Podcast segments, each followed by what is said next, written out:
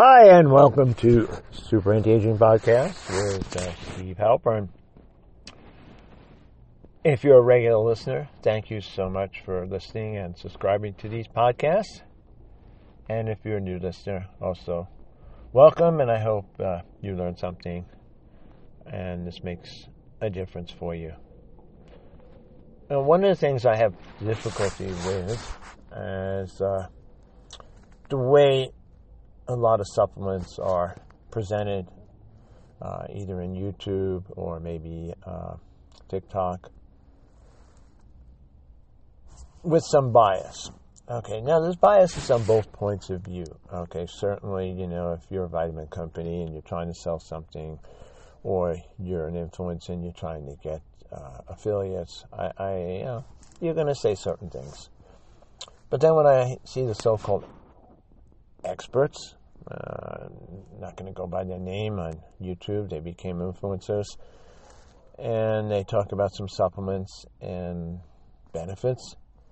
And often, you know, they refer to, and this is the one, they refer to meta analysis. Meta analysis is where statistically they review studies that have been done and uh, conclusions come out on good or bad. Uh, well, this is only based on how good the studies are in quality. Now they say, no, not quality studies, whatnot. But I think a much, much better way, uh, because there's lots of faults with this, and, uh, you know, interpretation and uh, where they're published and the difficulty in getting studies published, is what we call case histories. Professional case histories. Because if you look at, you know, the whole history of uh, Chinese medicine, Ayurvedic medicine, it was basically case histories. You know, they practiced on people and they saw results, and that's what happened. Well, often, you know, there's not really uh, a great forum necessarily for what I would call functional medicine uh, practitioners and case histories. And so often, you're not going to see necessarily some positive, you know, practitioner experience with certain supplements. So, you know, one, one of my goals, you know, is to get a forum together where practitioners actually share these case histories. I just saw a study. Uh, uh, well, there was a study on vitamin C and, and quercetin, and there was uh, an influencer on the web doing YouTube uh, saying, I'm not going to take vitamin C anymore because of the studies on the vitamin C, and you can only absorb 500 milligrams of vitamin C at a time. Okay, great. All right, and maybe this, and maybe that, and maybe this. So I, I did some searches. Uh, one, there are studies, not just the ones that were reviewed in the meta analysis on vitamin C. There's a long history. And, and missing the whole understanding. You know, uh, again, this is a little rant podcast and I'm going to try and fix this problem. Often I see people doing YouTube videos who don't even practice medicine. I mean, they're doctors, but they don't see patients regularly where they're getting actual feedback. It's very secondhand. Well, this study showed this, you know, and I heard and my own experience, but not actual patient experience. What happens? I, uh, for instance, SAMe. I asked my wonderful integrated doctor, Dr. Liss, who has lots and lots of clinical experience, um, oh, tell me about SAMe, adenosine Interesting compound, interesting supplement. And right off, she could tell me, yes, it can lower homocysteine. I've seen lots and lots of blood test results lowering homocysteine. But in some people, it can lower it too much which you really don't want to see. You don't really want to see a very, very low homocysteine level. Okay, so again, case experiences. Does it only have to happen when people, you know, go to medical conferences, holistic, alternative, A4M conferences?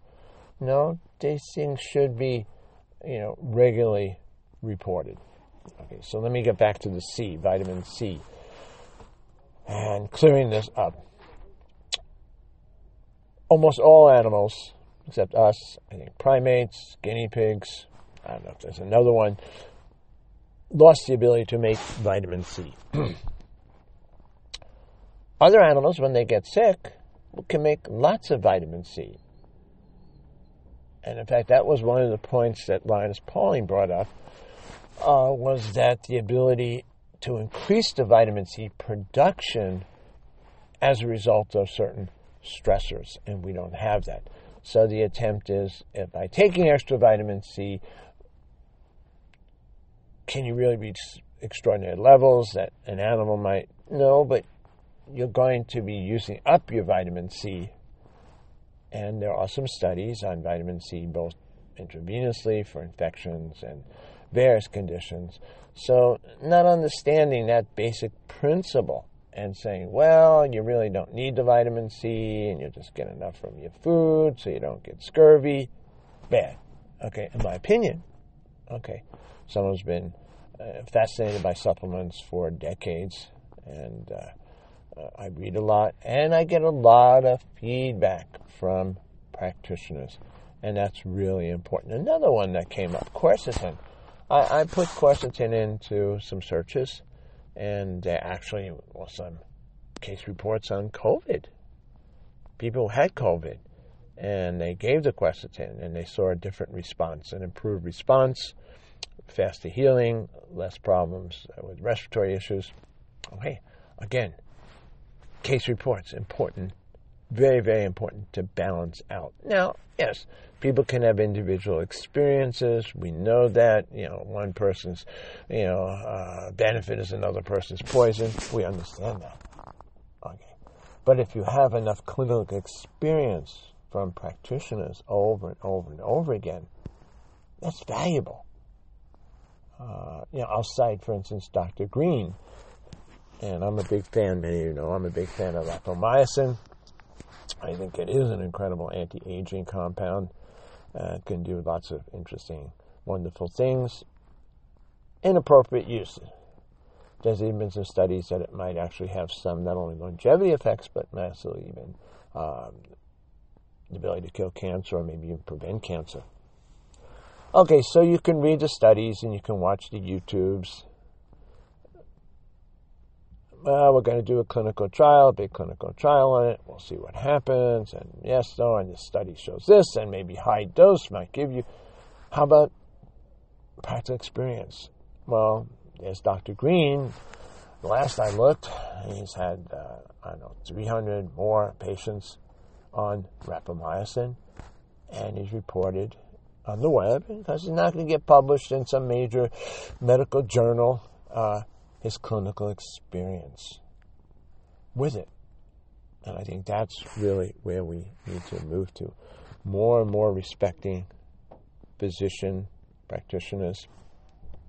It doesn't necessarily have to be a physician, it could be a naturopathic physician, it could be an herbalist, but clinical experience.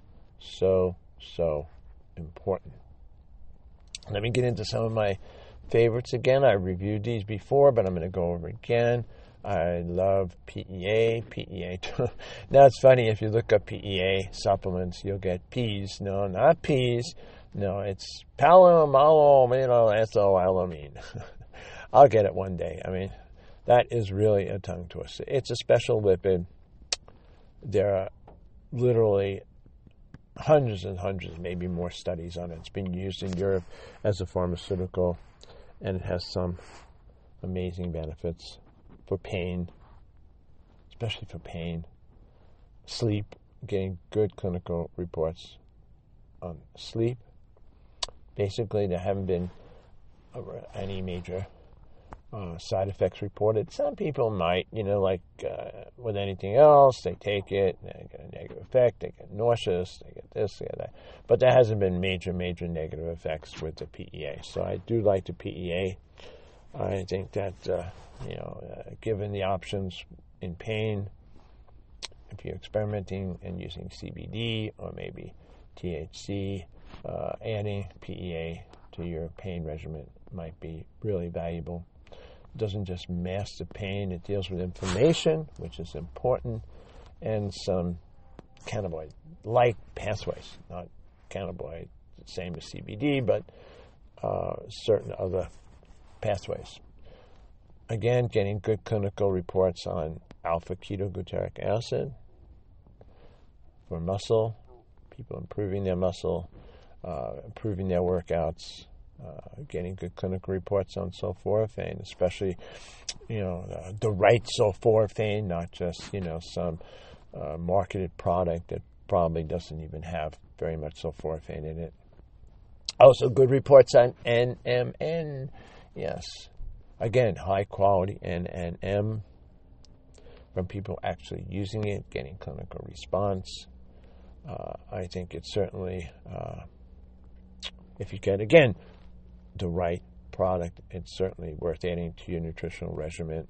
Remember, add quercetin to help recycle the NMN and maybe some, if you're not a big green eater, you might add some methylfolate.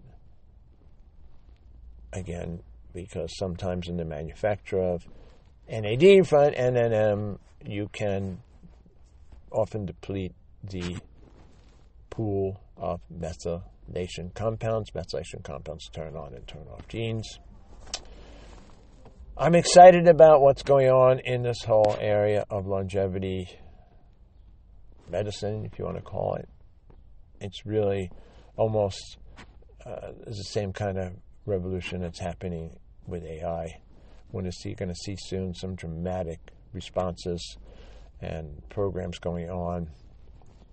Uh, there's there's some serious, serious medical centers and uh, startup companies who are getting involved in this area. So uh, the key is stay healthy right now. Avoid those age-related conditions, and hopefully the new developments will not only give you a health span, but give you longevity. So we come to the end of this podcast. Uh, please share it and please subscribe. I will be updating on some live podcasts, some YouTube interviews, and some other very interesting projects that I have so that you can stay healthy and well for a long, long time. Thank you so much for listening.